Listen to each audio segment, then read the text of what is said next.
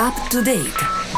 Apriamo la prima pagina e diamo il benvenuto anche oggi in studio ad Andrea Rigazzi per l'intervento hashtag. Buon pomeriggio a tutti. Ci sono nelle favole, nelle storie di Natale quei personaggi che sono cattivi e oggi parliamo di uno di questi cattivi, anche se non si tratta né di riccastri grinzosi né di orchi. Si tratta invece di un ragazzo di 32 anni, il suo nome è Martin Shkreli ed è l'uomo più odiato di internet. Si è guadagnato questo soprannome qualche tempo fa, guadagnato per così dire, quando dopo aver acquistato il brevetto di un farmaco contro l'AIDS ne aveva aumentato il prezzo di 50 volte. Di recente poi si era aggiudicato all'asta l'unica copia messa a disposizione dal Wu-Tang Clan, un gruppo hip hop del suo ultimo disco, una copia che si è messo nel cassetto, precludendo quindi di fatto ai fan di poterla ascoltare. Costo dell'operazione pare 2 milioni di dollari. Martin Shkreli è newyorkese, nato a New York, è un imprenditore nel settore farmaceutico nonché ragazzo prodigio della finanza. La scorsa settimana però è stato arrestato, poi rilasciato con l'accusa di essersi appropriato di fondi di una delle sue società per ripianare dei debiti personali.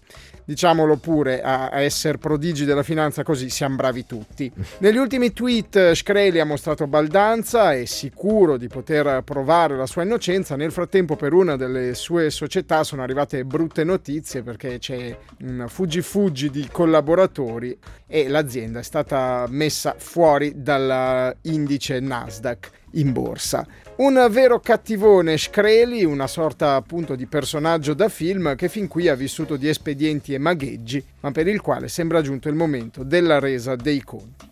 Eh sì, ogni tanto capita anche ai cattivoni. Grazie Andrea, il tuo hashtag su Martin Shkreli è già pubblicato online, basta fare un salto su r6.ch slash baobab. Hashtag. I don't wanna go to bed without you. Talk to me. I gotta tell you the truth. I'm full of broken pieces, and all my nights are sleepless. And I don't mean to intrude. This secret, can you keep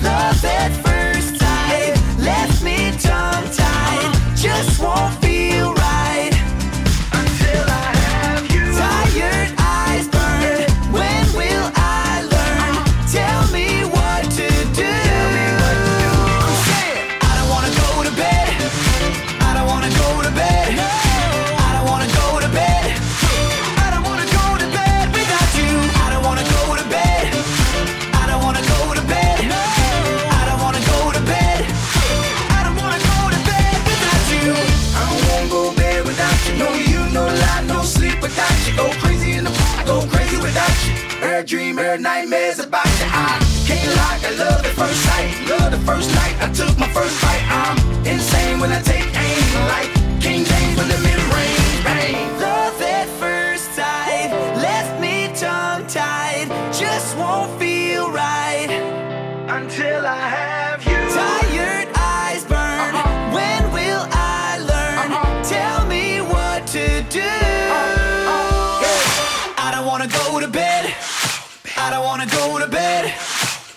wanna go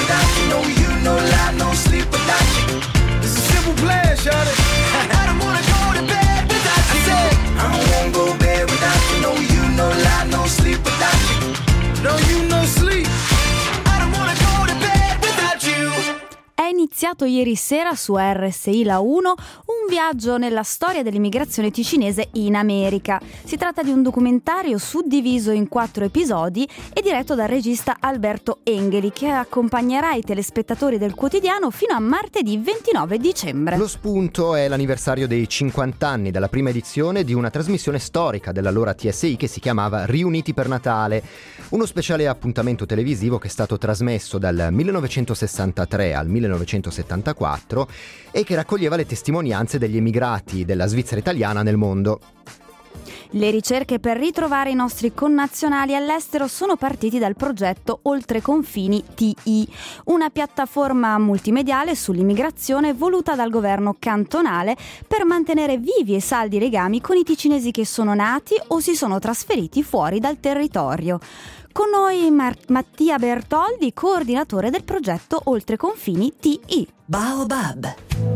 A proposito di 50 anni, noi abbiamo voluto fare Riuniti per Natale 50 anni dopo, cioè andare a prendere i nomi di chi è stato intervistato nel 65, quando la puntata era dedicata alla California, e andare a cercare i discendenti, i figli e i nipoti.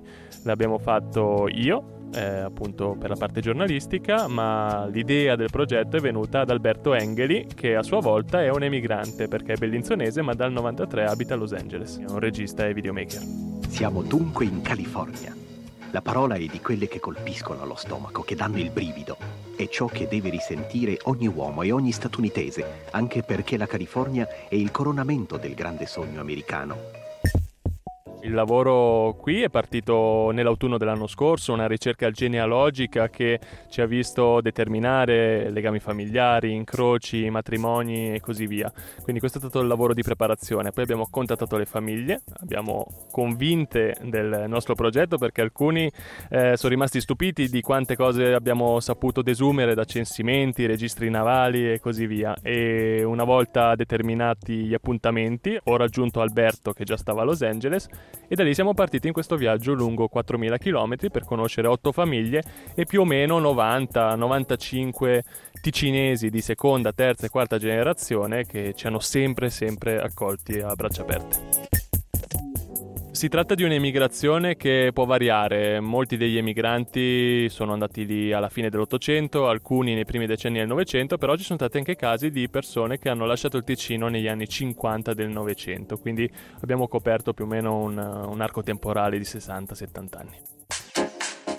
Storie di emigrazione, ricongiungimenti familiari. Che cosa avete scoperto facendo questi documentari? Storie molto interessanti perché le persone che abbiamo intervistato lavorano in più ambiti, ad esempio c'è un Ryan Agadoni, Agadoni di Gnosca, che fa il pompiere adesso, a un'ora di macchina da Los Angeles, ci sono persone che sono rimaste nelle zone agricole che una volta erano il luogo delle latterie gestite da ticinesi, oggi invece si coltiva più insalata e questi sono ad esempio i Borla di Medeglia e poi a San Francisco storie più urbane, più cittadine ma che dimostrano proprio l'inventiva, la creatività, la determinazione di questi ticinesi. Ad esempio c'è questo Moresi di Certara che ha costruito palazzine, case proprio nell'area metropolitana di San Francisco che oggi valgono milioni e vengono amministrate dalla nipote che si chiama Marla Moresi Valdes. Sono dei ticinesi che hanno avuto fortuna all'estero, non c'è nessuno di loro che ha mai manifestato l'intenzione di ritornare qua. Quasi tutti sono rimasti lì, anzi direi tutti quelli che abbiamo intervistato. Sono famiglie molto radicate, qualcuno ancora parla italiano e il dialetto, però sono tutte persone che hanno più di 70 anni oggi, figli e nipoti no,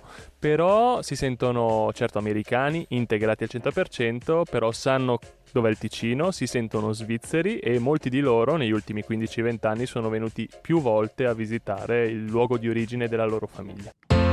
Le storie degli emigrati della Svizzera italiana in America, riuniti per Natale, vi terranno compagnia sulla 1 al quotidiano fino a martedì 29 dicembre.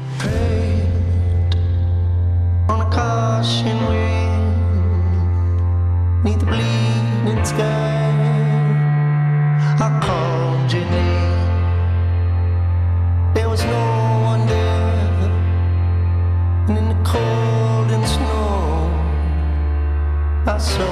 fait.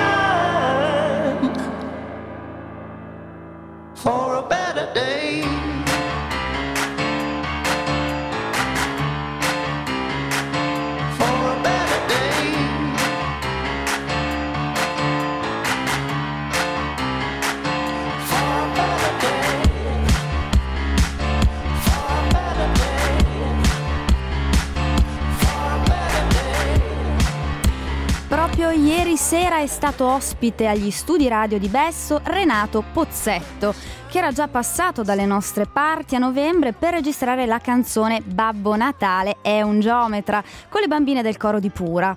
Canzone che farà parte anche dello spettacolo Siccome l'altro è impegnato, in scena domenica 27 dicembre al Cursal di Locarno alle 18. Nell'immaginario comune si associa il nome di Renato Pozzetto a quello di un altro comico con cui fa coppia dal 1964, e cioè Cochi Ponsoni. Questa volta però Pozzetto è da solo, così il titolo dello spettacolo, siccome l'altro è impegnato, nasce proprio eh, dalla mancanza del partner storico. Da un percorso artistico che attraversa 15 anni di teatro e 30 anni di cinema, verranno proposte le scene più celebri dei suoi film all'interno di uno spettacolo teatrale.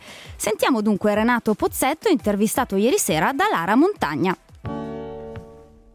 È uno spettacolo che nasce da diciamo, i dieci anni di cabaret. Poi siamo andati a fare il cinema, 30 anni di cinema ho fatto io. E anche Cocchi, lui ha fatto poi però più teatro che cinema. E poi ci siamo rimessi insieme all'inizio, nel 2000, sono 15 anni di teatro. Ecco, da queste tre esperienze di spettacolo ho ricavato il mio, il mio spettacolo attuale. Mi piacerebbe cantare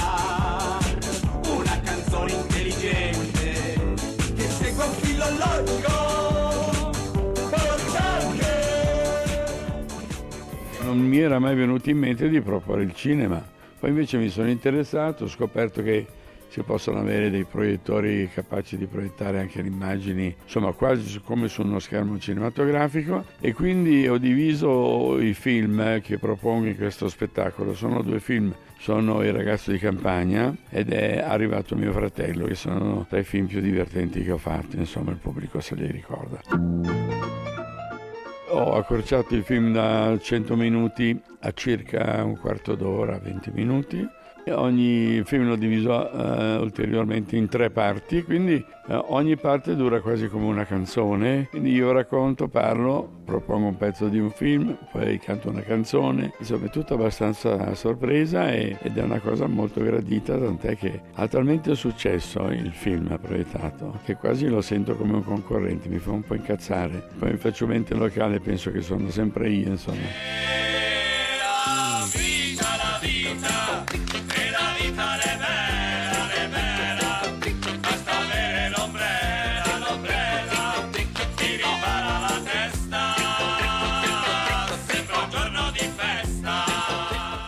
Appuntamento da domenica, siccome è la decima più o meno recita che propongo, che abbiamo debuttato poco fa, posso dire che il divertimento è assicurato, non ci sono problemi. Up to date.